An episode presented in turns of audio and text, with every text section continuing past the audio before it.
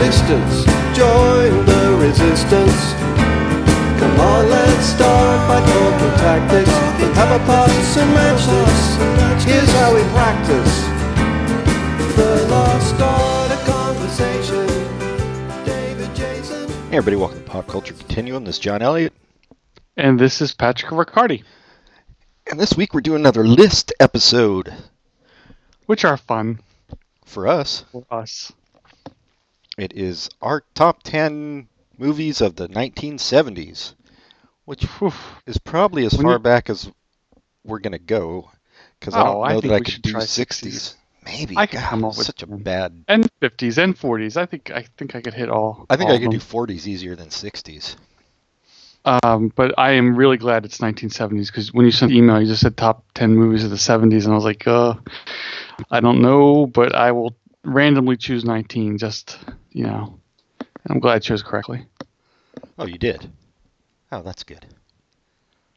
I mean, that you randomly chose correctly. I don't even know what you're talking about. I'm just trying to play along. Well, I could have chosen, let's say, 1770s. Oh, yeah, that's true. Those were just flip books, though. Pornographic flip books. And porn is always number one in the eyes of most people. And yeah, in the eyes of the general public, it was all like, it was all like uh, King Henry VIII porn. I am, I am. I think I'm actually a little early or late for that. Anyway, who cares? We're talking about the 1970s, uh, the era of raging bulls and easy riders, according to that. Not one. Raging Bulls. Yeah, no.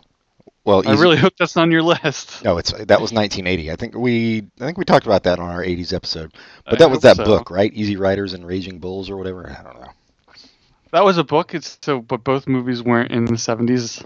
Well, it was talking about it, it was about that crew of those people who like came up. Who is Easy Rider? Was it Dennis Hopper directed that? I think Dennis Hopper directed it. Have you ever seen it? Okay. No, it didn't seem like it was worth my time. not. No offense to Rip Torn. No, it's really not. Um, yeah, let's see. Easy Rider was yeah Dennis Hopper. Um, it's no, it's very much of its time, uh, and and really not worth watching. Like it's kind of like watching an ABC after school special from the '80s. Oof. You remember that? Yeah, I mean it's it's better than that, but yeah, it's It's in the same company somehow. it's too of its time, and it's like, yeah, I don't know. Oh, the poor hippies. Um. Anyway, no, none of that. None of that horse shit for this episode. Uh, we got the real. So you went from hippies to yuppies, but there was never a replacement with the P's for the next the next uh, people. the people after the yuppies. I don't even know who they are. I mean, I think the Gen yuppies. X's, Gen X's, That's us. millennials, millenni- millennials. We're the Stop uh, using the E's. we're the uh, got fuckties, and the millennials are the uh, got Double got part two. Yeah, uh, got fuckties squared. Yeah, I think the yuppies just kind of took the ball and ran with it, and there was not really any other cultural movement after that. So, um, I think you should be banned from using sports metaphors. did I just use one? Oh, they took the ball and ran with it. Oh well, that's what just what I used to do to little children when I was like a teenager. Go grab their ball and run away, just to hear their beautiful tears. Their beautiful wailing, I should say. I couldn't. I could actually hear their tears. You know how little kids are with their pores and shit. Tears come out of your pores, right? The pores in your eyes. I think that's how it works. In any case, um, do you want to go first? Pouring it on. I will. Uh, usually, when we do these, try not to uh, repeat directors, but I did repeat a director in here. Oh, I didn't even think of that. Let me see. I don't. I don't know that I did or didn't. So I won't say either way. I don't think I did though. Who cares? Um, you want to go first with your number ten? I- okay. My. I. I don't know what order these are in. Yeah. My number ten is Superman. Came out in I believe '78. It is the first movie. Well, in a, in a more universal sense, it's the first. It's the movie that started the superhero wave. It's the first first comic book hero that got turned into a movie that was super popular. I mean, there's other there's Batman on TV and there's serials, but nothing came close to the to the the cultural uh, how this touched the culture. I mean, everybody went to see it at the time, and it was the special effects for the time were amazing, and they they casted really well, and it's so in that way it's pretty cool, and and also in a personal way, it's the first movie. Either the first or second movie I remember seeing in the theater. I have distinct memories of going downtown on my birthday to see see this. I don't know if it was a like I don't know how old I was. If it was when it first came out, it would have been I would have been four, and I don't know if you can remember stuff when you're four, so it might have been re-release a couple years later. But we went to like a, I, I remember we got there at the end of one showing, and for some reason this theater had a like a like like this is my memory maybe i'm making it all up but you could see the movie from the lobby like they had a little glass thing where you could see what movie was playing so i got to see like the the closing credits of the other showing and i was like oh my god we're almost going to see it That's weird. yeah maybe I, made it up i don't i don't think do so remember. Yeah, that's kind of a weird thing to make up. I mean, there's there'd be no point to it. Um, I remember you telling me you saw this in theaters, uh, and but I you yeah I think you probably weren't four. It, it had to be like a re-release, but it was like it was huge. I saw it pr- Yeah. multiple times in the theaters. It was eight. I was eight when it came out, so um, yeah, and this is like late 70s so this is before video was was pretty big so there's there's no question it would have been it would have been re-released at some point so yeah. No, the, there were no. We got a VCR in my house. I want to say.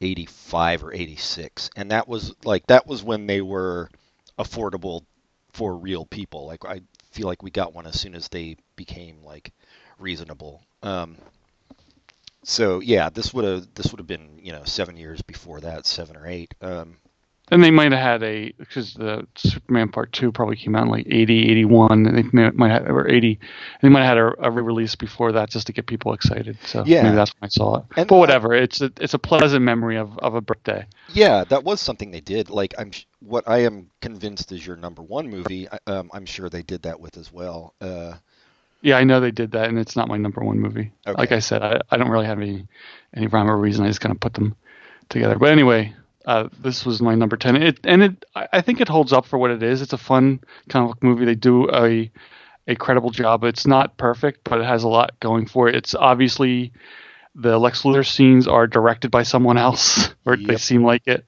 I don't know if they are in this one. I think they are in, in the second one, but they are they are much different than the rest of the movie, but they're still a great movie. Uh, Gene Hackman was a wonderful Lex Luthor, even if he refused to wear a bald cap.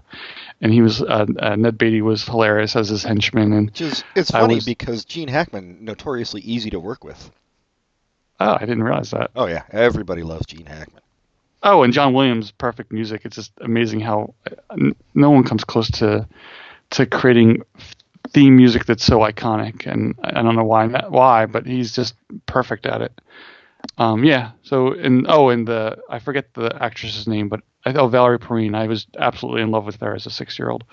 oh i was in love with her as a kid too she was one of the the hench people as well right Um, right. She was uh, Lex Luthor's girlfriend. Yeah. And of course, uh, Marlon Brando, before he went completely off the rails, although still pretty fucking crazy at this point from all the stories I've heard of him on Not so movie crazy that he wouldn't collect the million dollar check. for his one day's work. Yeah, no. Yeah. No, he never became quite that crazy where he wouldn't where he would turn down money. Um, but this yeah, this Oh, and Christopher Reeve, a fine Superman. I mean, especially for Yeah. that time, he like looked the part and he seemed very wholesome and you know, I thought he was he was cool. Yeah, yeah, and you compare it to what they they've done since then, and it it, it just looks better.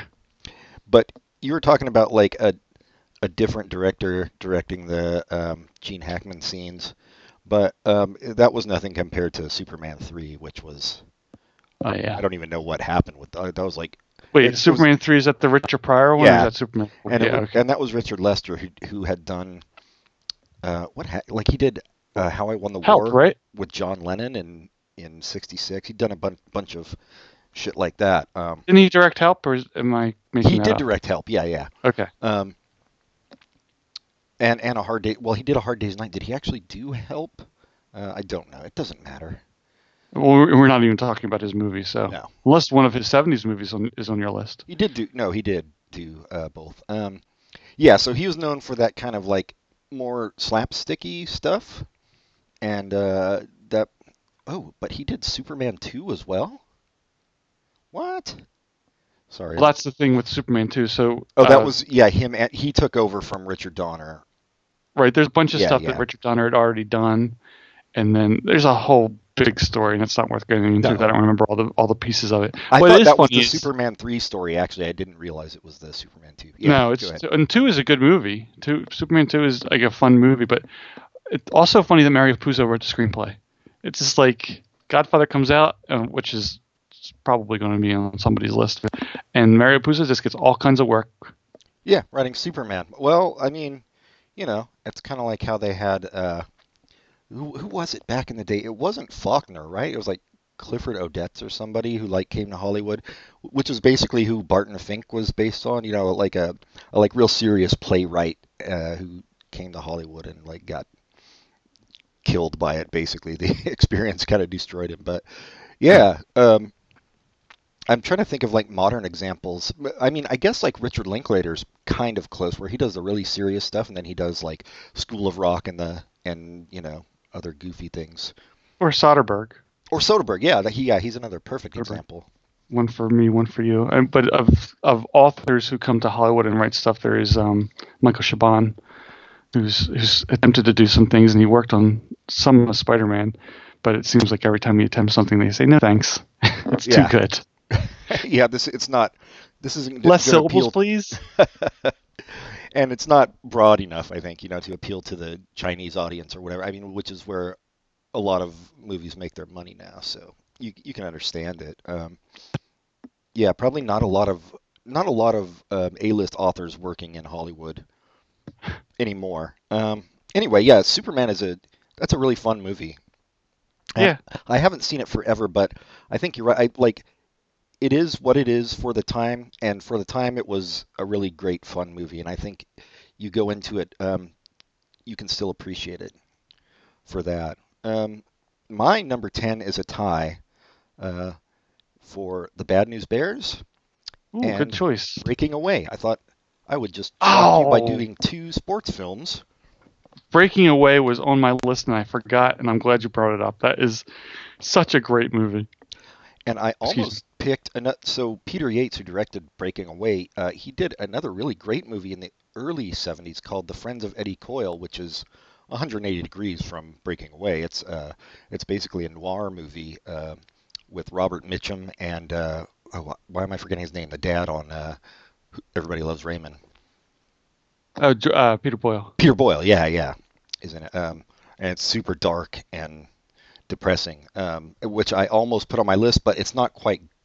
I wouldn't quite put it in my top ten. That's why I didn't. But it is a good movie. But yeah, Breaking Away. Oh my God, I loved, and that was one of those Yeah. ones that was on cable all the time back in the day, so you could just And it was good every time. good every time. Um, as was And the Bad News Bears. Yeah, and is I, it does hold up. I've watched it fairly recently. Um, What, what both of them are? uh, both of them, yeah. Yeah. Yeah, I, I- think, and I th- think the nice thing about Breaking Away is it's one of those every generation can like it for different reasons. Yeah, and I mean, And- I I like it for Paul Dooley, especially. Yeah, yeah, that's what I was thinking of because I remember as a kid, my dad loved it for Paul Dooley, but then other people loved it for the younger people. I, I just think it's a wonderful movie all, all, all the way across. Yeah, a bike racing movie. Uh, if you're not. Oh, did you put these it. two movies together for cast or for subject matter? subject matter? No, Is- you got the cast there too. Oh, that's right. Because yeah, the uh, what is his Jackie Earle Haley, right? Is in both. Yeah, cousin cousin Eddie. Yeah. I forget his No, cousin From Get a Life. whatever from Get a Life. Um, his most famous role. yeah, I forgot he was in both actually. Yeah, that's true. And Daniel Stern, right? Is Mm-hmm. yeah, and uh, Dennis Quaid, of course, and then the the one dude who's also a great character who wants to be Italian and he pretends he's Italian because he admires Italian bike riders. He's the main guy, basically. Um, don't know that I've seen him in anything else, but um, Oh, Dennis Christopher. I, I I thought that he was. I'm looking at his list now, but I, I thought that he was in something much later. But I'm not seeing anything that's recognizable.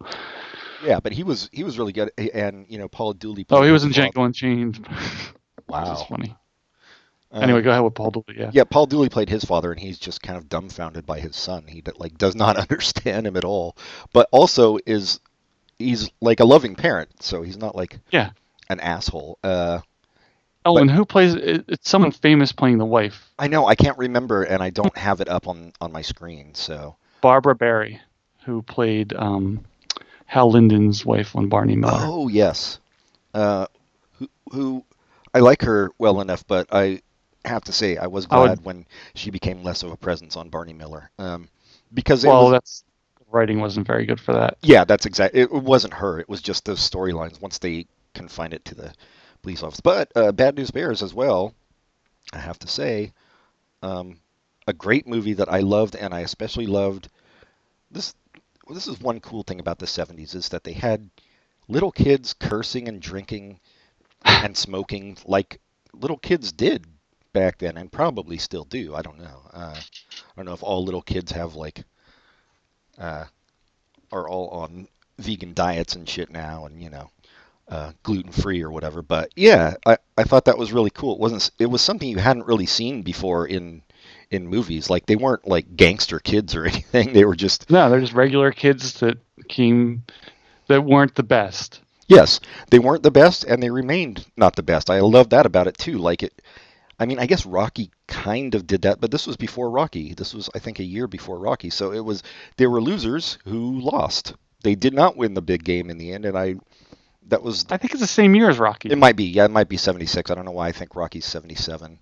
Um, it doesn't matter anyway. Uh, yeah, that I, was. I I remember watching this multiple times as a kid, and I remember we used to like we had uh, we came home for lunch, and oh maybe it wasn't when we whatever. I was at my friend's house and we're watching watching this movie, and there's a there's a scene at the end of the movie, spoiler alert, where the one pitcher hits the guy on the Bad News Bears on purpose, and the coach comes out and says, "You did this on purpose, didn't you?" And then I forget what happens, but he slaps him in the face. For some reason, we watched that that particular scene over and over and over and over again. because you don't expect it, like you wouldn't see it now. what Um, the slap? Yeah, slapping a kid. Yeah. And uh, Tatum O'Neal, they bring in, you know, a girl pitcher, uh, which was also a cool storyline. And in the Paul Dooley role in this, basically, is the great Walter Matthau, who I can watch in absolutely anything. I wouldn't call it a dually role. I think. Well, I just much- mean because he's the he's the older dude who you love in the movie. Yeah, yeah, yeah. he's, He's, not a much father more figure. abrasive. Yeah, Uh, you wouldn't want him as a father figure. He's a drunk and a and an asshole. But uh, yeah, anyway, I just both of these movies kind of um, fucked with sports movies conventions, which I liked, and they were both funny and fun. So that's yeah. that's my shared number ten. I think that's an excellent share. I don't know how I missed Bad News Bears. I was looking at all these choices. Like Breaking Away, I just forgot about. It I was on my almost list, but Bad News Bears, I didn't see on any list of top movies from the '70s. Oh yeah, Which they're should not. It, it really should be, but No, it absolutely should be, especially uh, comedies. I was just, I was just thinking of trying to think of more comedies because it's kind of a, a dull list.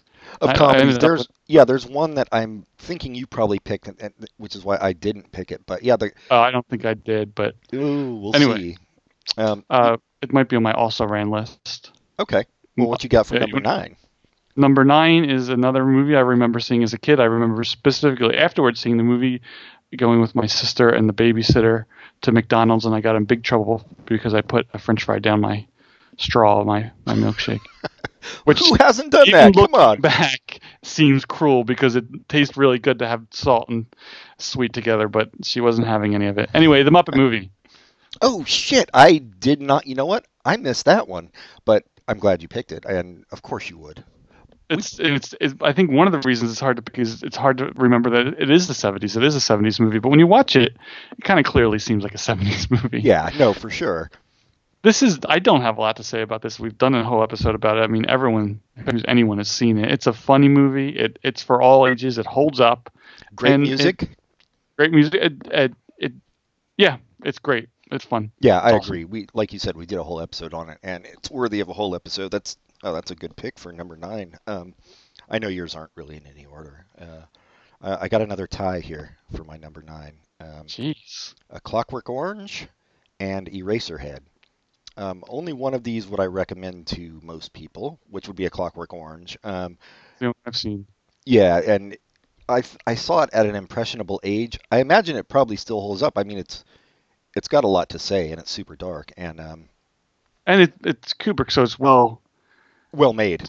well made. Yeah, like the imagery is, is interesting. and it's the first thing the first time i remember like it's almost become a staple of movies especially like um, indie movies to uh, put a really upbeat song with a really downer scene but when he's they're whistling the singing in the rain um, while they're raping somebody i just thought that juxtaposition like that really struck me and uh, i think most people know this one you know it's violent ultra violent even Yep, you could say a Um, little bit. and but I I imagine it holds up. Like I haven't seen it for a long time, but I think I could watch it and but it's also not one I necessarily want to watch again. Right. Um, I've seen it enough, I think. But great performances all around, and uh, Eraserhead is just well, that's the beginning of David Lynch's uh, major film career, and um, I can't really recommend it. But if you if you like David Lynch, and especially his way more experimental side, um, it's worth checking out. Also, great soundtrack on it. Uh, the music is is awesome. Uh, it doesn't make a goddamn lick of sense, but um, it will give you nightmares, or at least images will stick with you from it.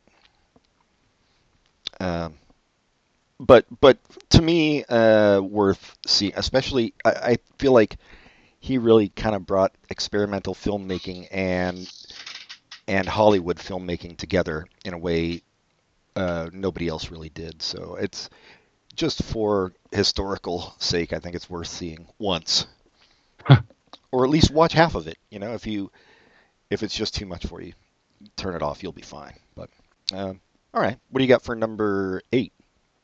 Number eight is a. I, I'm not sure why I put this on the list, but it's something that anytime it's on, it's enjoyable, and I think it's well made, and it, it definitely has good acting in it. It's All the President's Men. Oh, with, yeah. uh, Dustin Hoffman and Robert Redford. It's it's a great movie, and it's not. It, it definitely holds up, and especially in these political times.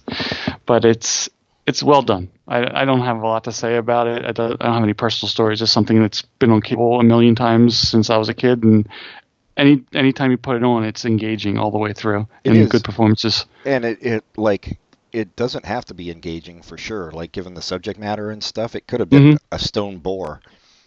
Um, but no, it yeah, that's a really good one. I haven't seen that forever, so I I don't have a lot to say about it. Um, but I remember watching it on cable a bunch too. It's. I mean, I don't know if I have another Dustin Hoffman movie on my list, and I think he's like there's.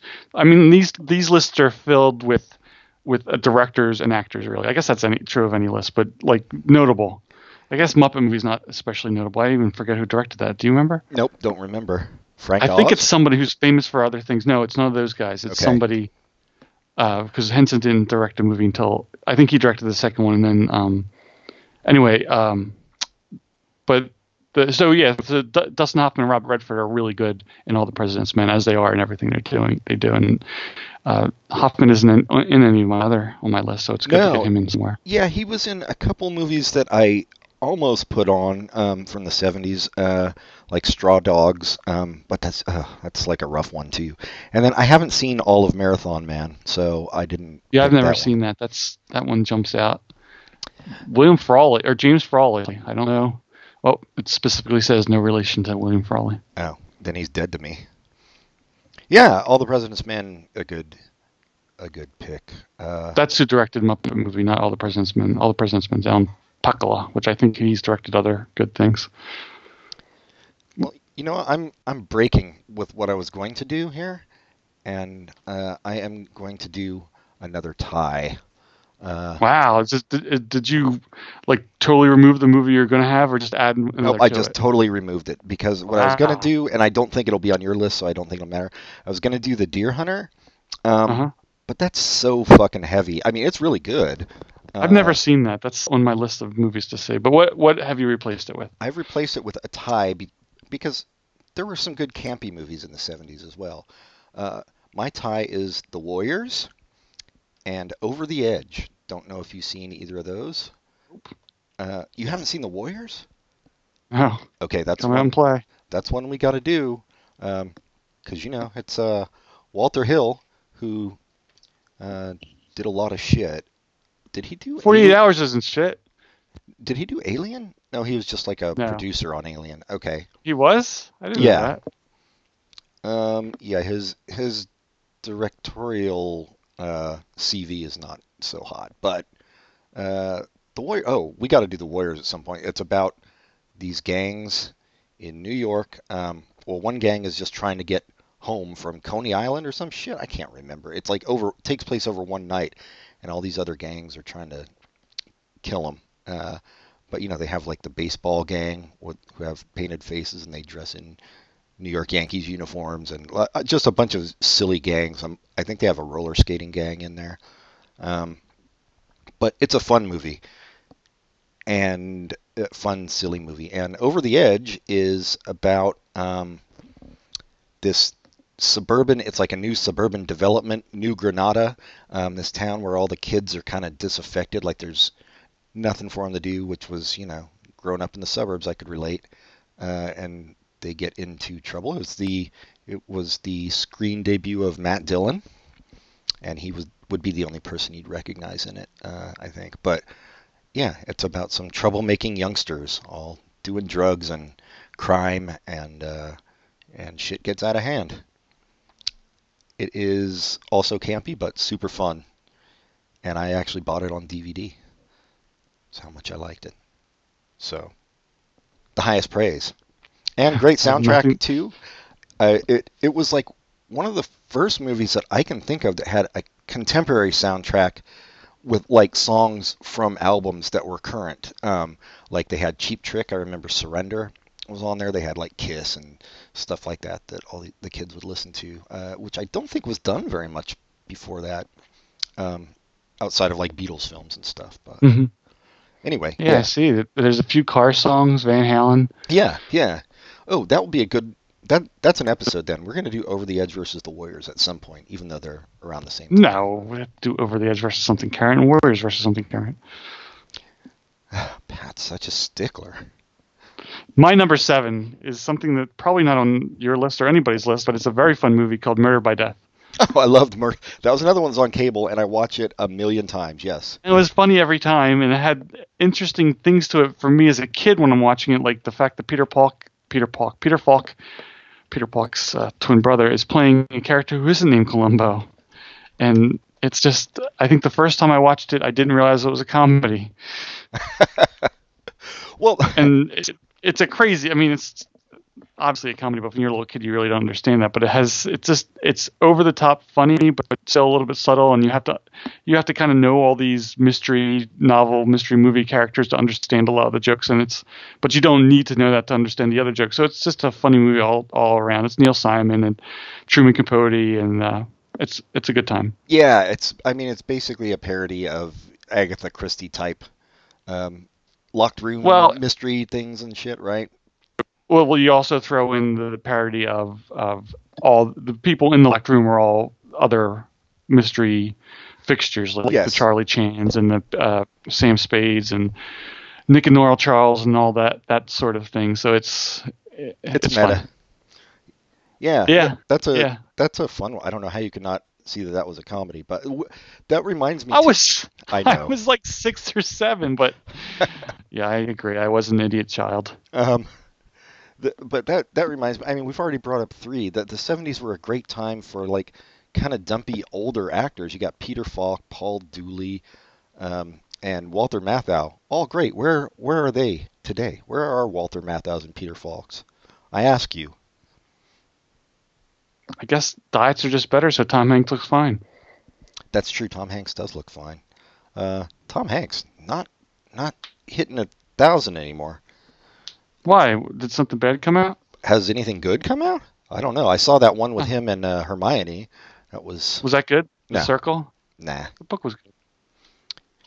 Yeah, I think he wrote the screenplay as well, but yeah, no, it wasn't. Um, anyway, my number seven It's probably not on your list either. Although I think we, I think you've seen it because I think we talked about it before, but I don't know. Uh, Five Easy Pieces. Jack Yep, Nicholson. that's a good movie. I, I it's not uh, something I had on my list just because I only I've only seen it once, and it it, does, it seems silly to pick something you've only seen once. But it is a good movie. Go ahead. Yeah, it's it's kind of um, it's kind of depressing. I mean, he's kind of a screw up uh, who comes from a rich family but doesn't want to have anything to do with them, and uh, he he somewhat changes, but also goes back to his old ways. I don't know. I don't want to spoil anything if you haven't seen it because you should. It's it's a really good movie. Good good performance when Jack Nicholson was still uh, could still be subtle and it's from uh, 1970. So like right in that period, right after movies had changed and the uh, the ratings board had changed and everything, so they could get away with more. But it it's not like exploitative. Uh, it's No. it's just a really strong drama. Um, and directed by Bob Rafelson, who also directed Head by the Monkees. So, fun fact. Jack Nicholson kind of an asshole in it too. Yeah, he's His an character? asshole. He, yeah, he, I mean, I mean, I'm specifically remembering the scene from the the diner, which as a kid I thought was funny, but thinking back on it now, it's a really it's a dickhead awful move. Yeah, thing. yeah. yeah, the mo- with the most famous line from the movie, Yeah. I think. Um, yeah, no, he uh, he's a he's definitely a likable anti-hero, but he is an anti-hero, I would say. Uh, yeah, five easy pieces, good one. What you got for number six? Number six is what you thought would be number one, I am sure. Star Wars. Yeah, I figured that would be your number one. From the people who brought you American Graffiti. And uh, THX one two Another three. 70s film. I've I've never seen that one. I've Either. seen I don't think you know what? I've never seen American Graffiti either. I, as a kid, it was on TV and I tried to stay up to watch it because you know I, I was really little at this point, and movies started at eight and they went till ten, and that was much too late for me. But um, the the whole point of, I wasn't paying much attention. I don't think I actually fell asleep. I just wasn't paying much much attention because it was boring. But I was the only reason I was watching is to see Cindy Williams. Is that uh, Shirley? Because I was under the impression that she was in the movie. And I don't know if she was or not, but She I never was. saw her, and I was really, really disappointed I never saw her because that's the only reason I was watching the movie. Because you were in love with her as everybody our age was, I think. Nope, I wasn't in love with her, but I still wanted to see her. You just wanted to see Shirley from Laverne and Shirley. hmm I already saw Opie. Yeah, Ron Howard. And also uh, Mackenzie Phillips from uh, One Day at a Time was in it. I don't think I watched that, so I wouldn't have known that. But anyway, that's not on my list. Star Wars is on my list, and I think it's clear why because it's awesome and everyone loves it. I think it's uh, a pretty good movie, Star Wars. It's no Empire I- Strikes Back. I know that I didn't see it in the theater when it came out because it came out when I was three. I don't think it came out. I don't think I saw it in the theater when it was re-released before, or I'm sure I didn't see it in the theater when it was re-released. I have no memory of the first time I saw it. It must have been on TV, but I have really strong memories of friends telling me the whole, the entire story of the movie. Like That's always fun that- when somebody explains the whole plot of a movie to you. So at the end of Star Wars, Obi Wan Kenobi is killed by uh, Darth Vader with his lightsaber, and he melts him. And the only thing you can see is, is Obi Wan's sneakers. That's one of the facts I remember very clearly being described to me before I saw it. It's not true. You can see his robe. Well, I was I was ready to see I was ready to see melting flesh and sneakers. but I think I might have. I don't even think I saw Empire Strikes Back in the theater. I saw Return of the Jedi in the theater for sure. But you know, I watched them enough on TV that to make up for it. But yeah, this is not the yeah only Superman Muppet movie so far. The only oh and A Clockwork Orange are the only movies I've seen in the theater on our our lists. Well, Star Wars by now I've seen in the theater because they re-released it. Damn, you went to the theater uh, three years before you were born to see Clockwork Orange? That's No, dedication. there was a re-release in the '90s. Ah. But I Uh, was three years before I was born to see, uh, well, a few other movies that I don't want to talk about. Oh yeah, that was that was the whole height of the X-rated craze. Uh, You're number six, unless you well, want to talk about Star Wars. Yeah, I did see it in the theater, and I remember because I was crying in line because I wanted to see the Rescuers. My parents were taking me to see this fucking live-action piece of shit. Um, but I ended up loving it, of course. The Rescuers, so that was the first. I only remember The Rescuers Down Under. So there was a sequel. This is a prequel to The Rescuers Down Under. Yeah. And Rescuers Down Under. Yeah, that was the Squeakle, which I didn't. I never saw. I don't think. Wait, The Rescuers came out in '77. So Yeah. They, so it was still in the theater a year later, and you went to see. I say. What are you talking about? Star Wars is 77. Crazy? Oh, it is. I thought it was '76. No. You're right. Five years. Stars. Yeah. Um, That's just how much a fan I am. yeah, your favorite. My number six. Uh, speaking of Cindy Williams, is The Conversation. And this is my double director, uh, Francis Ford Coppola, starring Gene Hackman, um, Mr. Joy to work with. Uh, he is so good in this movie. he's super good in it and uh, all these actors were great at this time like well gene hackman actually has always been pretty good. I, he never turned into a caricature the way like pacino or or uh, marlon brando or a lot of these other people did uh, nicholson. But yeah no it's a it's a really cool movie. It's kind of i mean you could remake it today with like some kind of cyber angle but uh, back then he was like a sound dude who like spy he spied on people um Mhm. audially audi orally orally Arl, yeah, um with sound. with sound yeah yeah. So he would get uh, recordings of people you know kind of kind of like a pi type thing. Um but you know he gets this one case and he's he gets really caught up in it. He's trying to figure out what exactly happened. And uh so it's kind of a weird mystery and uh, it's just a really strong movie. Uh, but cindy williams is is. in it. And it's it's a paranoid movie too. It's super paranoid. It's it's very modern in in a lot of Yeah. ways. Yeah.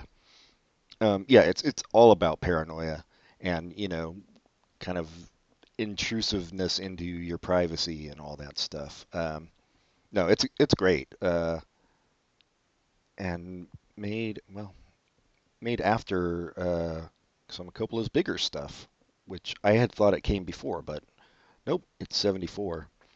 Um, and another movie with John. Oh no, you didn't you didn't do Deer Hunter, but John Cazale's in it. Yeah, one of his what five movies that he was in. Yeah, he is so awesome. My story about the conversation is kind of relates back to my number six. I went to in 1998. I went to the movies because specifically to see the trailer for the new Star Wars movie called The Phantom Menace. I didn't care what the movie was, and I actually thought the movie was something different, so I didn't know what movie I was seeing when it started. I I misread the the listing. I just knew for a fact that the trailer was going to be before. I think somebody told me. So I watched the trailer and I was like, I guess I'll watch the movie. I paid to get in, and the movie started, and I started to figure out what it was. It was uh, Will Smith in The Enemy of the State, and uh, this also stars Gene Hackman, and he's basically playing the character from the conversation. And I'm watching this, and and it's a terrible movie. It's a Tony Scott directed, it's kind of an action Bruckheimer kind of kind of thing. So it's an awful movie. It's, it's no comparison to the to the conversation, but it was remarkable to me how that they were not making a sequel, but giving Gene Hackman the same character in a bad movie, and not bad. It wasn't a bad movie, just kind of a mediocre movie when you compare it to the conversation. So that had to be planned, I would imagine, right? Like I- they're like, we got to get Gene Hackman for this because this is very much like his character in the. co- I who knows? Well, I don't know. I yeah, I think so. I think maybe it was planned. Maybe G- Hackman was always attached to it to play this conversation type character, but I don't know. But yeah, it, it was because I'm watching the whole movie thinking this, and then it was only later where I read that it was it was. Well, no, I think maybe it's just other people noticed the same thing, but it's a very very similar kind of character, kind of paranoid spy character. Anyway, that's Conversation's is a great movie. I'm sorry to bring up a mediocre '90s movie to to blur the lines. That's what this show's all about. So, um, you want to take a quick break and we'll do our top five each. Yep. All right. We'll be right back, folks.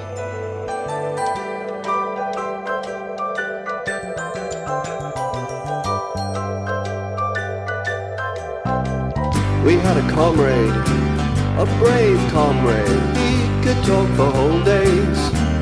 But then he tried to be a hero. Tried talking about Shamiro to commuters wearing earphones. He almost died for conversation. Hallucinations, good vibrations. Van Dyke Parks, Greyhound racing, steeple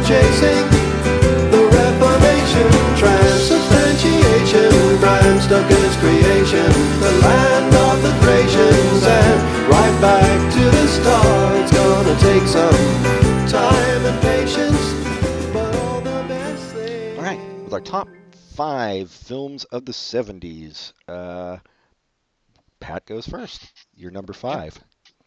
My number five is a film that is another Robert Redford star. This one also has Paul Newman called The Sting. Oh, I- yeah. I don't. I this is one of those like it's unbelievable how well written it is. I mean, I mean, of course, having Paul Newman and Robert Redford in there helps, but it's just it's just so smooth. This movie just goes and everything works. In, in my opinion, I don't know. It's just it's a funny movie. It has twists and turns that you don't expect. It, and I don't know if, if a lot of movies before this had these kind of unexpected twists like this one did. But man, it was good. Oh, yeah. I watched And and of course the music, which I love. the Scott Joplin ragtime stuff. Yeah. Yeah. Um, yeah, I watched this a million times too back in the day. Uh, Yeah, and I I think it holds up a million times. And I, the other thing I want to say, I mean, Redford and, and Newman obviously are awesome, but the, it's, a, it's a very big cast, and everyone in the cast is good. You have you're kind of like all sorts of actors. And Eileen Brennan, who was also Murdered by Death, was good in it. And uh, oh, what's the dude's name from My Favorite Martian? I Oh. Ray Wise. Ray Wise was good in it, and uh, yeah, just everybody, everybody's very good. Ray, no, no, Ray Walston. Walston. God damn it. Yes. Sorry. Um, It's Robert Shaw. It's just yeah. I, good old Robert I've- Shaw. I probably haven't seen this for 20 years, but I I I would bet my life's fortune that this still holds up. I would imagine. Yeah. Like you said, like the plot is really strong too. Um, Twenty five dollars on the line. Yeah, it's a good con movie. It's yeah. Yeah, it's.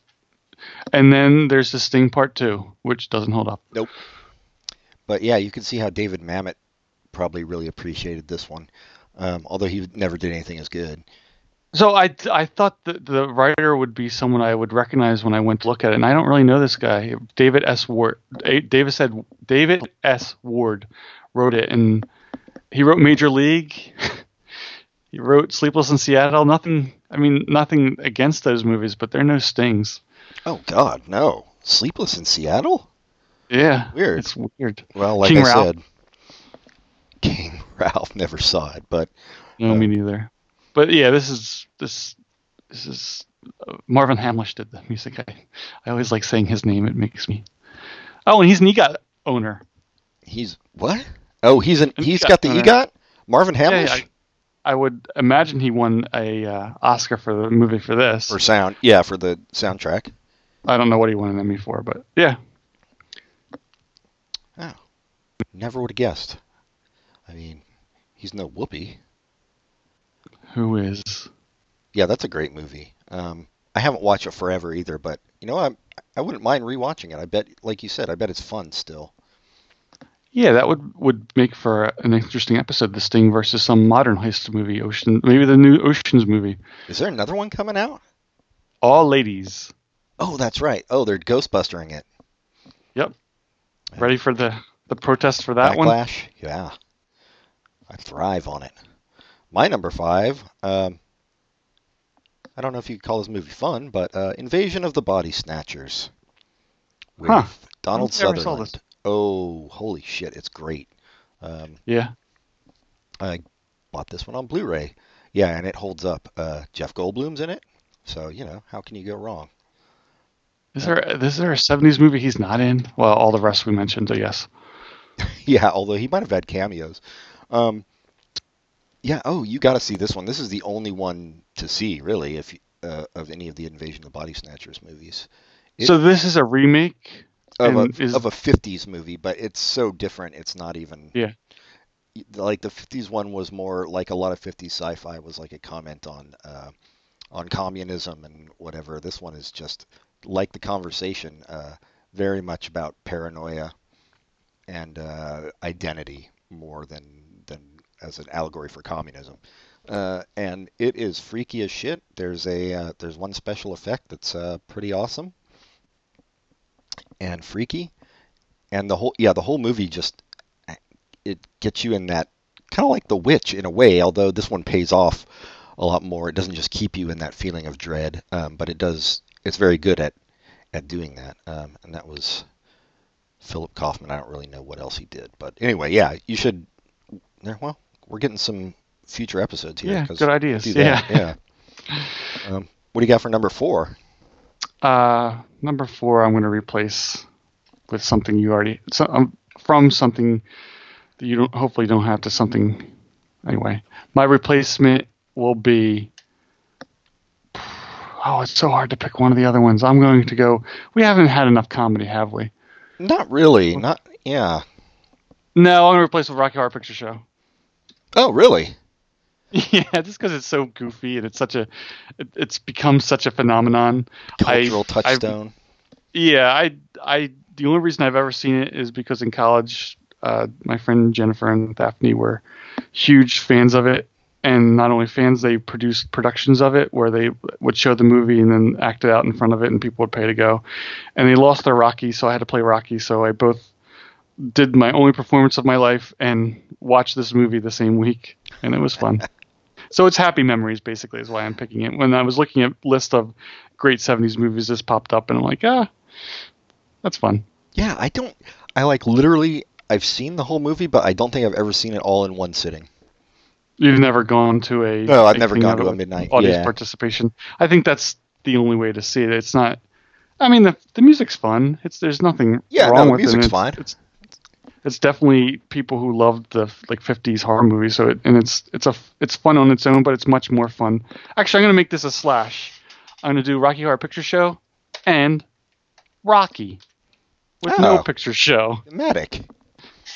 Rocky, I think, is one of the like sometimes when people say when when people make a version of a book and uh, they, they kind of ruin the story. People are like, well, it didn't really, really ruin the story. That book is still in your bookshelf and you can read it. Well, I think Rocky's an example of it. It does. All the sequels to Rocky make the original Rocky look worse and worse every time another one comes out. Until Creed, which is supposed to be good, because Rocky is a good movie. It It's is a just good When you movie. think when you think about Rocky, you're thinking about the sequels, which are not good movies. In fact, they're bad movies. But I think Sylvester Stallone does an excellent job of in his role, and everyone else in it is even better. And it's it's well paced and well directed, and the payoff, like you said with Bad News Bears, is not it's not a happy ending. Nope. It- yeah, which I really appreciate. No, he does do a good job, and he wrote it too. Like, Yeah, which yeah, it's it's, is impressive. it's weird. because Mhm. you think of him as a big dum dum, but I, I don't think he necessarily is. Uh, Yeah, I No. don't know. No, Rocky's classic. How can how can anybody argue Great. with Rocky? Great music. I mean, uh, people in Philadelphia get a little too obsessed with it, but it's still great. Yeah, you guys got that statue and everything. Yep. Um, It's no longer on the steps of the art museum. Oh, where'd they move it? It's it's at the bottom. Oh, at the bottom. Yeah, Like that's they- where I saw it. Yeah, that's where. It Yeah, was. yeah. Which is a fu- that is a fu- not really a perfect place for it, but it's much better than at the top of the steps. I liked it much better when they had it around the sports stadiums, even though it had nothing to do with real sports. No. Yeah, boxing's not. A I like the compromise. So the compromise was that you've seen the, the the top of the rocky steps, where in the movie he runs up the steps and then jumps up and down with his hands up. Right where he jumps up and down with his hands up, there's like a bronze cast of his shoes, so people can run up the steps and do it exactly like he did. Oh yeah, and people do because I saw them doing it. One. Oh one yeah, time. I mean that's most of the people, not most, but a lot of people who go to the steps. That's what they're doing. Even now, I mean, even though it's a a 45 year old movie, oh I forget when it came out, but a 40 41 year old movie, it, they're still doing that. So anyway, that's my tie with Rocky Horror Picture Show, just because they have similar names. Good pick. My uh, my number four is uh, something another one we did an episode of on the show. Uh, Network. Kind of a super fucked up movie um, for 1976, Dir- directed by Sidney Lumet, um, written by Ch- Paddy Chayefsky, and uh, it goes basically off the rails, but in a very entertaining way. Like it's not at all what you think it is going to be. Um, if you've only seen the uh, "I'm mad as hell, I'm not going to take it anymore" scene, uh, yeah, the we talked There's about it. more to it. Yeah, it's a yeah, great there's movie. a lot more to it. Um, and also another one that's like very has a very modern sensibility. Anyway, But uh, While still feels like it's in the 70s. it is In good- definitely in the 70s. Yeah, in yeah the good part, the good 70s movies. Um, so yeah, we don't need to say too much about that one. Uh, what do you got for number three? Speaking of Jack Nicholson, where he's not over the top, Uh, this is, I mean, this would be on any list of, of forever. Even though I hate the director, Chinatown, Oh yeah, yeah. I I amazing movie. did that, but I didn't. Oh, I'm surprised. That was one of the three I thought for sure would be. Anyway, it's it's a really good movie and good performances, good story. What's the writer? Uh, Robert Towne, I think. Yeah, Just good all the all the way around. It's a kind of a, you know, it's referencing the '40s film noir, but having its own its own thing. And uh, yeah, it's it's a very good movie. yeah. All about water. L.A. water. Um, yeah, no, there's more to it than that. Uh, yeah, Faye Dunaway. Wait, who else? Oh, fucking John Huston also is in it, Yeah. right? Yeah, he, yeah, he, and then terrible villain role. yeah. Um, oh yeah, I mean that one is, it is basically a a noir. I I would consider it one. Um, Mhm. Yeah, it does a really good job of that. And then you know the nose cutting scene is is brutal, and uh, well, a lot of it's brutal. Uh, And like good noir, it the the hero is just screwing up the entire way through. yes, I don't know if all noirs like that, but the ones I like are usually like that, where he's just like, you know, he's not he's he's the Bumbling. everyman that really doesn't know what he's doing. Not I bumbling's too too strong, but I guess that does work. it kind of. I mean, it's not like he's an idiot. He's just in over his head. Yeah, Yeah. yeah. He's he's he's he knows what he's doing, but not quite. Yeah, he doesn't have the whole story. Is what. So yeah, no, that's a great movie. I, um, He rushes in and gets his butt kicked, and, and yeah, so yeah, it's it's well worth seeing if you haven't seen it. oh, for sure. Yeah. Um, But it's again, long I too, but it doesn't feel long. Like you get is super into it. I feel like it's long. Maybe it's not. Um, two hours ten minutes? It's That's pretty long.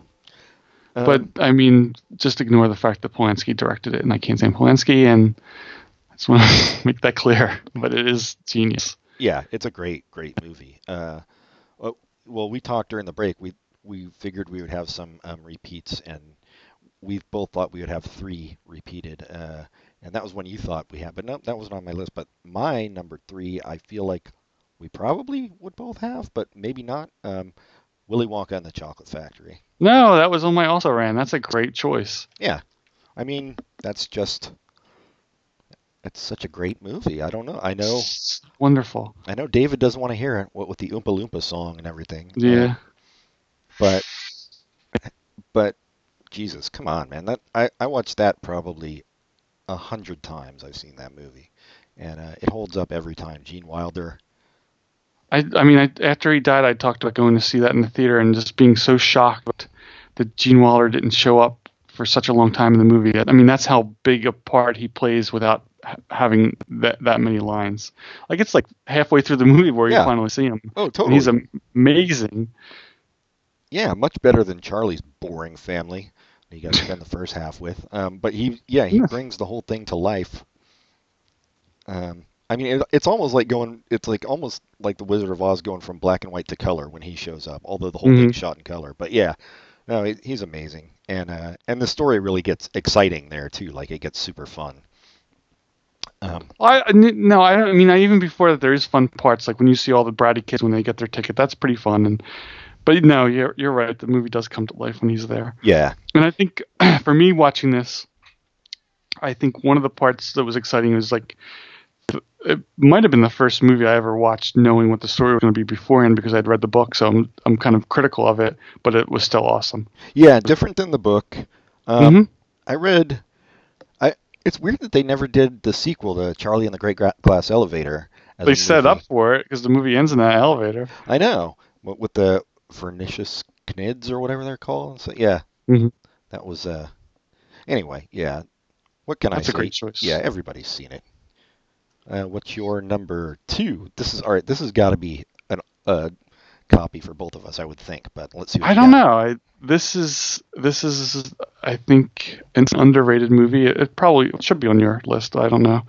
I don't think enough people talk about it. We talked about John Cazale being what was he in one of the the conversation? I don't really remember him in the conversation. He only did five movies and he won Academy Awards for like four of them. But Dog Day Afternoon is such a great movie. I've never seen it. That's the only reason I didn't pick it. Oh well. you might hate it. It's that is. I mean, if we're gonna do a future episode, that should be on the list. We could do Dog Day Afternoon versus Quick Change. Uh, it is such a good movie. Pacino in a even for the '70s, a subtle role for him. It's just it's great, and it's just it's a different kind of story. Cazale plays his boyfriend, and they rob the bank to get him surgery. It's just a weird 70s story that just it just shines all over the place. It's just a, it's a great movie with yeah. I Yes, don't I he- can't say enough good about it. It's it's directed by Sidney Lumet. I I think I, I Yeah, recognize his name. I don't remember what else he's done. Well, but it's he did Network, as previously mentioned. oh Yeah. he also did the Wiz. He's on down the road. He did Long Day's Journey to Night. Anyway, it's a wonderful movie. If you haven't seen it, you should see it. It's I and I'm really surprised you haven't seen it, but that kind of goes along with it being underrated. It, I don't think enough people have seen it. Anytime I've it's been on TV, I, I just have to watch it. Oh, Charles Durning's in this too. I think there's what the heck? That means there's Charles Durning is in the Muppet movie, Murder by Death, and Dog Day Afternoon. I'm really a Charles Durning fan. You turns you out. are. Well, so am I. He's another one. He's another one of those guys. Yeah, I, I literally am. A, he is great. Um, damn, yeah. I, I mean, I know the basic story, like John Cazale's getting a sex change operation and they're robbing the bank so they can do it, which is pretty forward thinking for way back then. hmm Um, yeah, no, I, I definitely want to see it. We'll do an episode on it for sure. Uh, my number two is one that I figured we would both have, but maybe we're not going to at this point. Uh, Taxi Driver. I feel like you have to have Scorsese on, and it was. This is better than Mean Streets in my opinion, and he did other '70s movies, but those are the the top two. But Taxi Driver is just such a fucked up movie um, and it stays with you like for a long time. I still remember scenes from that. Like it is, it's really dark and just so well made. Yeah, everything is good about this movie. It's it's anytime people ask me my favorite movie, this is one of the first choices I think of. It's it's well, it's kind of a disturbing choice, but I saw it originally in like as a pretentious. Well, I don't think I was actually pretentious, but I guess I was trying to be pretentious. Sixteen or seventeen year old, just watching like good movies, good movies on cable, and it blew me away in in ways that I didn't understand, and in ways that were not like surface level ways. Like Taxi Driver kind of reminded me like a Punisher story where he's a vigilante, and just that sort of idea in it. But it also had like incredible acting. And then the more I watch it over the years, the more I pick up on like the the kind of the stranger aspect and the the relating it to Catcher in the Rye. Has similarities to that Yeah, and it's it's it's just it's a really powerful movie and you have all the the the, the standard Scorsese virgin versus horror stuff going on and it's just it's it's awesome it's so an many- awesome movie yeah. So many uncomfortable scenes too. Like like hmm Travis Bickle is just so uh, clueless in a lot of ways. Like when he takes Cybill Shepherd on the first date to a porno theater, and you're just like, dude, what? Um, yeah, no, it's it's deserves to be in anybody's top ten list. I think. Um, Yeah. and, and like people think Raging Bull is is their best work together but I I don't I think that I don't think they'll they could ever surpass this. This is so perfect. It's just he is another Peter Boyle movie too. He is that character. De Niro just he just I mean you watch that and you can't imagine what he, how much of a parody of himself he became. I mean just like you know how he's kind of become like a like an Italian mobster and everything.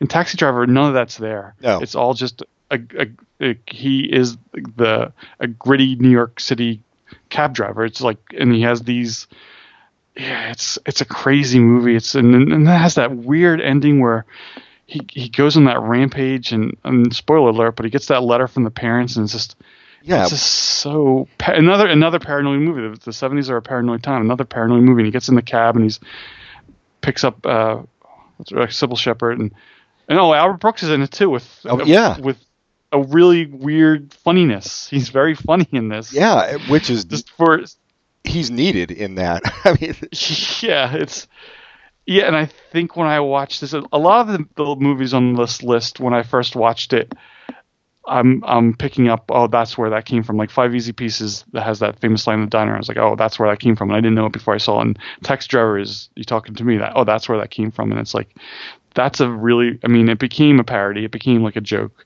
but, But it's you can super see why it scene. did. Yeah. Oh no, but it's a, it's also a super powerful dramatic scene when No, you're that's what I watching mean. that You can see it why it got picked up, like as yeah, an iconic line in that movie, and and like ridden And into the I- ground. Yeah. he's and he's terrifying in this. He's just he's yeah, it's a great. And then you watch King of Comedy and you see it deconstructed. But the, I yeah, I have, this is a great choice. Yeah. Um, well, what do you have for number one? I'll be interested. Well, I used to have Taxi Driver, but I'm gonna replace it. that was our, our one of our two. Uh, uh, I'm just yeah, Taxi Driver is. Uh, I don't know what to replace it with. There's so there's. I guess I'll go with. Uh, Oh, you should just keep it as taxi driver. no, no. I I like to uh, have one of. weird- I'm gonna do the jerk. Oh shit! I forgot about you. Oh yeah. Well, The jerk is a, Uh, until the last like 15 minutes or something. No, the last 15 minutes. Like there's a little portion near the end that isn't good, but aside from that, the jerk is a perfect comedy. And when I say perfect, I mean funny. Like just thinking about scenes that will make me laugh. Like they're shooting at those cans. It's always funny. It's just it, it's like a com. It's it's two great things got together. Steve Martin at his comedic best, and Carl Reiner writing something that really works for Steve Martin.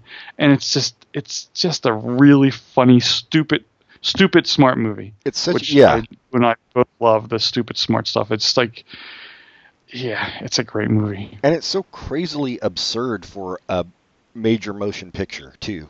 Mhm. Um, I, I love it. I think I told you, uh, like reading his his autobiography, that he was talking about a scene that they cut from it where uh, he gets a job um, as an elephant counter in Beverly Hills, and it's just him sitting there in a chair day after day after day, and then finally an elephant walks by and he goes one.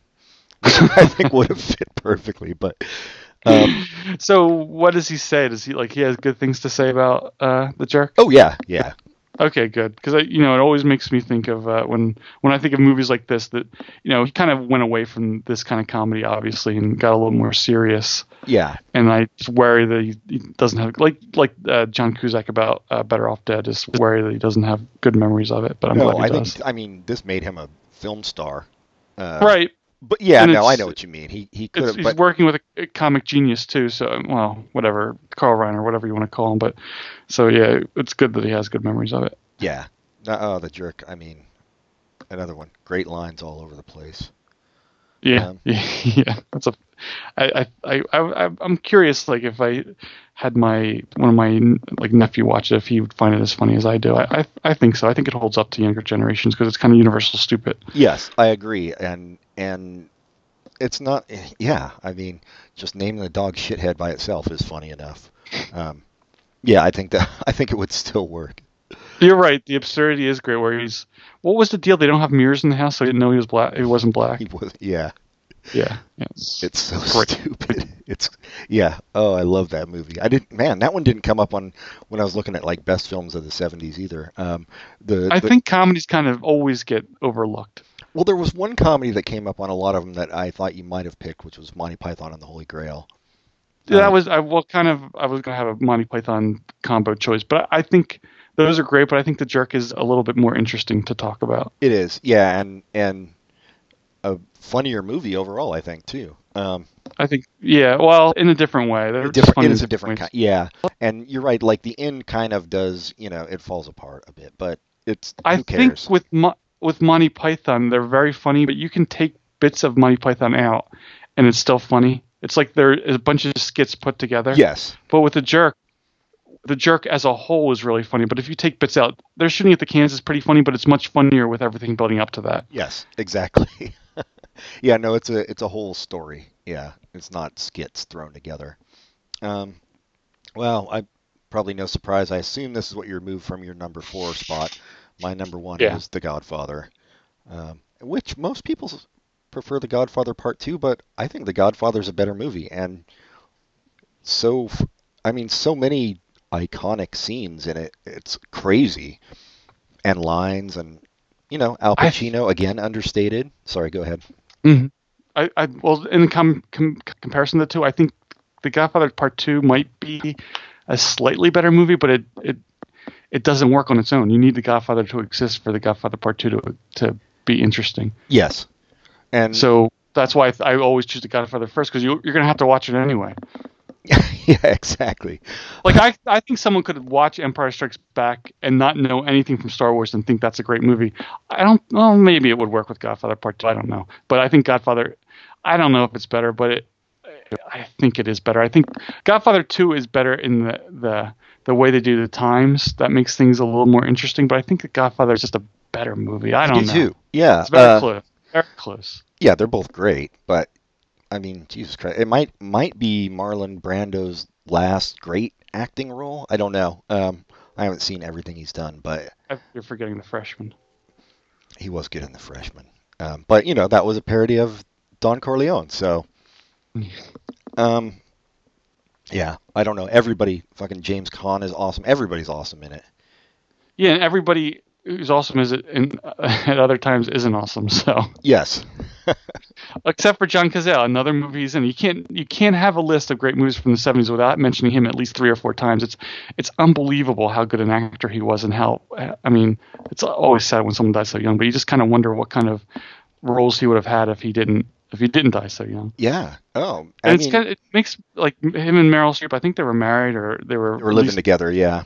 yeah it's just you, you wonder what like i don't even know what that would be like to have someone you're that close to die so young how do you think about it 20 30 years later is it still does it still hurt as much does he still think about it ever it's just it's interesting You would have to, I think. I, there Yeah. was a documentary they made about him, um, and it's kind of short. Um, not not the greatest because it's just like kind of all after the fact interviews and stuff. Um, Mhm. I, I can't remember if Meryl Streep was in it talking about it. I think she must have been, but a lot of people did talk about her and like how how close they were, and yeah, no, Well, he's and i've i've read bits and pieces where everybody else kind of like idolized him like pacino and de niro are like he is he is great and it's you know it, i don't think that's after the fact like Yeah. people saying he's dead i think they really thought he was like he was the he was the guy they all looked up to Yeah, well, he was great, and he Yeah. and unlike De Niro and Pacino, even at the time, um, he was really great at picking movies. Oh yeah, yeah. But I I think the thing, well, you know, time time will tell. Like, but you look at like James Gon- James Conner, Robert Duvall, who were great in these movies, but they would be in other things. And again, it's about picking things. But it was also, I don't think they put in performances nearly as good as his. So it, it just makes me curious of what what would happen, what have what would have been have been if he had been, you know, around for longer. But whatever, he's he's the king of the '70s. He's awesome Yeah, he's just so. I mean, I guess the Godfather does. How big a role is he in the Godfather? This is kind of a smallish. He has a bigger role in Godfather Part Two, doesn't yeah, yeah. But he has a big enough role in this. I mean. Yeah, yeah. He's seen enough, and He's he's, kind of. I, mean, I think that's that's the other thing I was going to say. So James Caan and Robert Duvall are, and they have roles that, like, you're going to remember because they're not heroes, but they they they're not they're not their flaws are more admirable. But Yes. he is a flawed character, and it's it's kind of pathetic, and you're not gonna. No one wants to be Fredo. no, and he does such a good job of playing that kind of character. But I think he could play other kind of characters as well. He's oh just- yeah, for, no, he totally can. And But that, uh, that's what, uh, what I meant. Like he could play other kind of characters as well. But I don't think Duvall or Caan could play his kind of character No. as effectively as he could, because he he plays that pathetic character while still having like you feel bad for him, even though he's kind of a yeah he Well, he doesn't give you the character itself doesn't give you a lot to feel bad bad for, but his his his performance puts it there. yeah, I don't know that anybody has ever played a pathetic character better than he does with Fredo. Like it's Yeah. You can feel it like radiating off of him. He's yeah, he's amazing. Um, and and let let's not forget Abe Vigoda. Yep. Who apparently always looked like he was seventy years old. even in death. And then yeah, so you're talking about iconic moments. Yeah, that don't forget the what's it? Don't forget the uh, Oh, uh, leave the gun, take the cannoli. Take yeah take and uh, put, what is it? Setting up the mattresses and just these little lines that have become part of like the just the culture or lexicon. Yeah, and and the the scenes that have been used over and over either for dramatic effect or parody, like the the horse head. horse or, head for sure. yeah. It's just, yeah, it's a great movie. I, and uh, so, do you know what the deal is with the Mario Puzo? Like, did he write the novel and the screenplay at the same time, or did he write the novel first? I think he wrote the novel first. Yeah. Okay, but the novel didn't come out until after the movie. I don't know.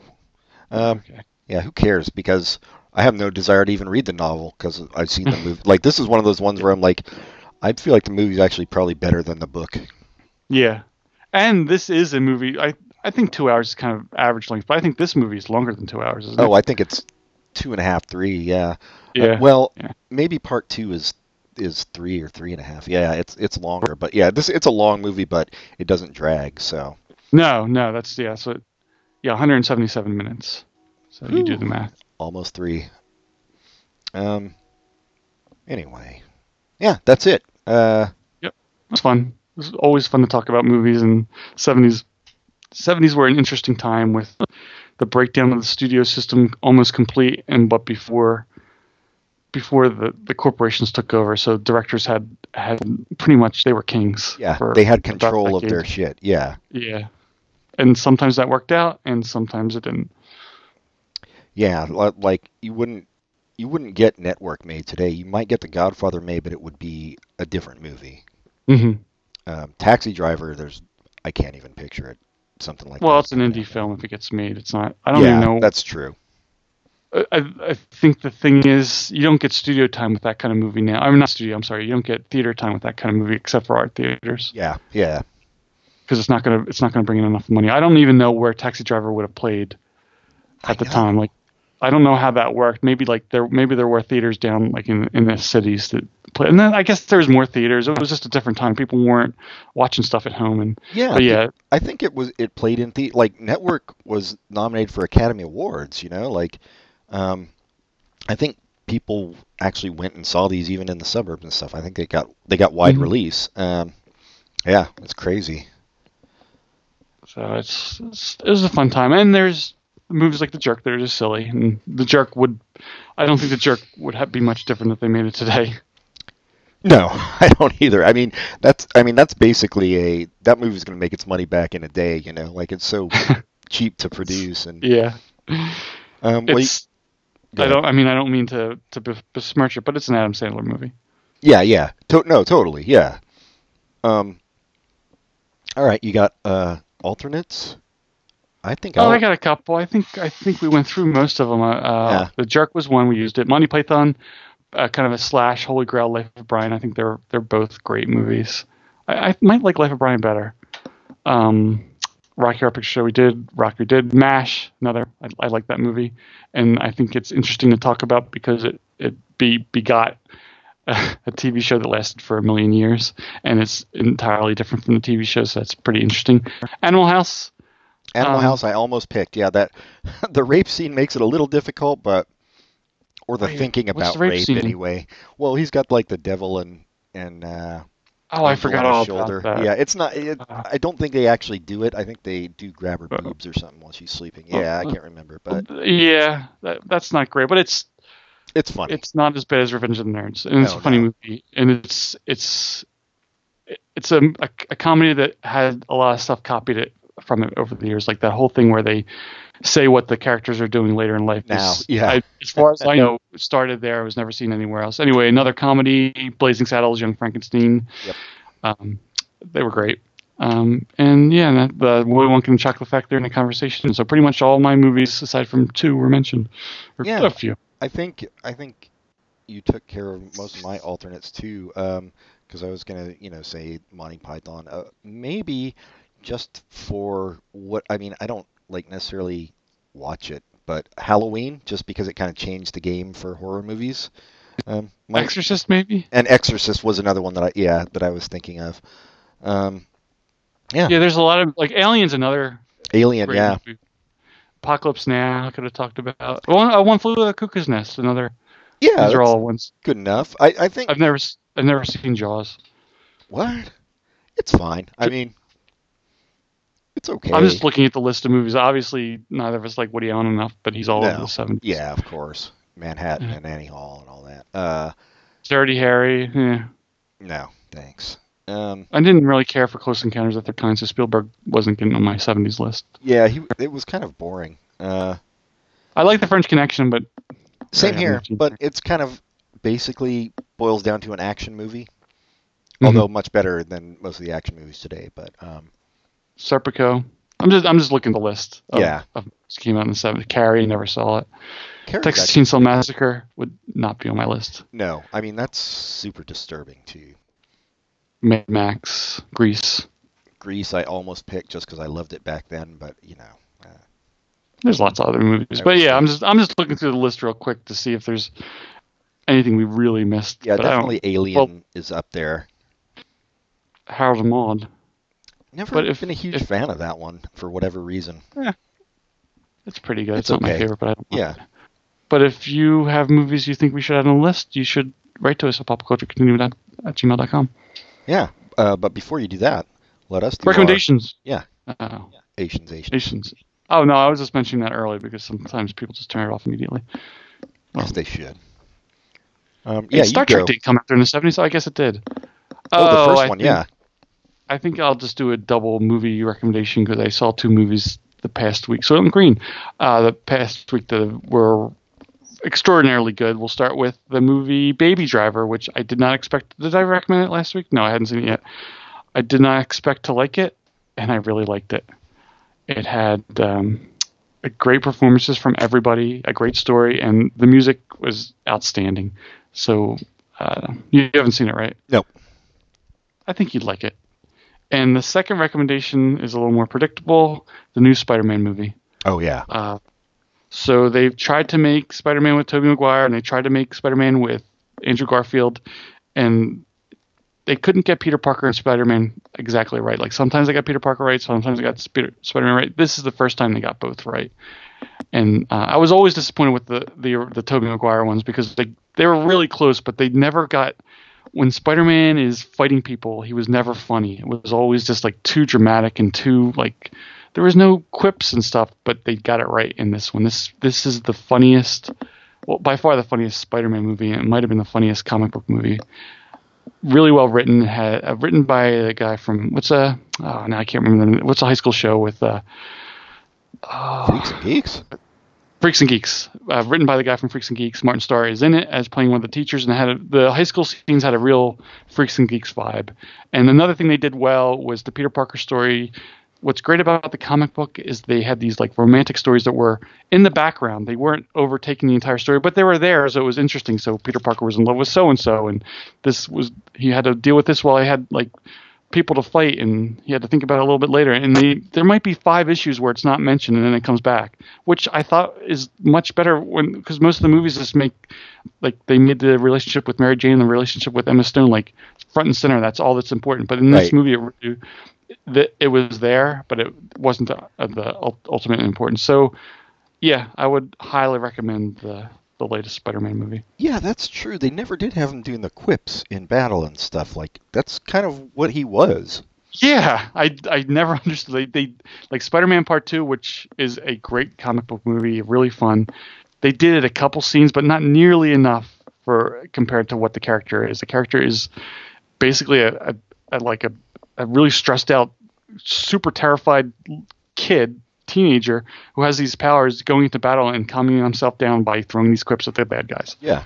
that's how I always read it when I read the book, and I think they do a good job in this movie of making my reading true. So yeah, it's a good movie. It's it's it's not it's not so much a comic book movie as a Marvel like what do they call it Marvel Cinematic Universe movie. So if if like you're a big fan of the comic book and you want this and that, and it might not be there, but if you're a big fan of the Marvel Cinematic Universe, you're like, wow, this is really cool how they tied it in. Yeah. So yeah, Well, I I mean, I think if you're a big fan of the comic books, Marvel comic books in general, you're going to have issues with any of their movies. But Yeah, yeah, they they they make sacrifices, and I and for the most part in this one, I thought the sacrifices were worth it. I I don't think I was. I'm a little bit surprised, and I'm happy that the people aren't like up in arms about the the, the diverse cast, and the diverse cast is kind of kind of awesome. oh yeah, how's Donald Glover? I know he has a cameo. Yeah, he's great in it, and he plays a part that uh, that I didn't expect, and he's he's really good in it. And it's a very small part, and the there's an actress Zendaya, I think her name is. Zendaya, She- yeah.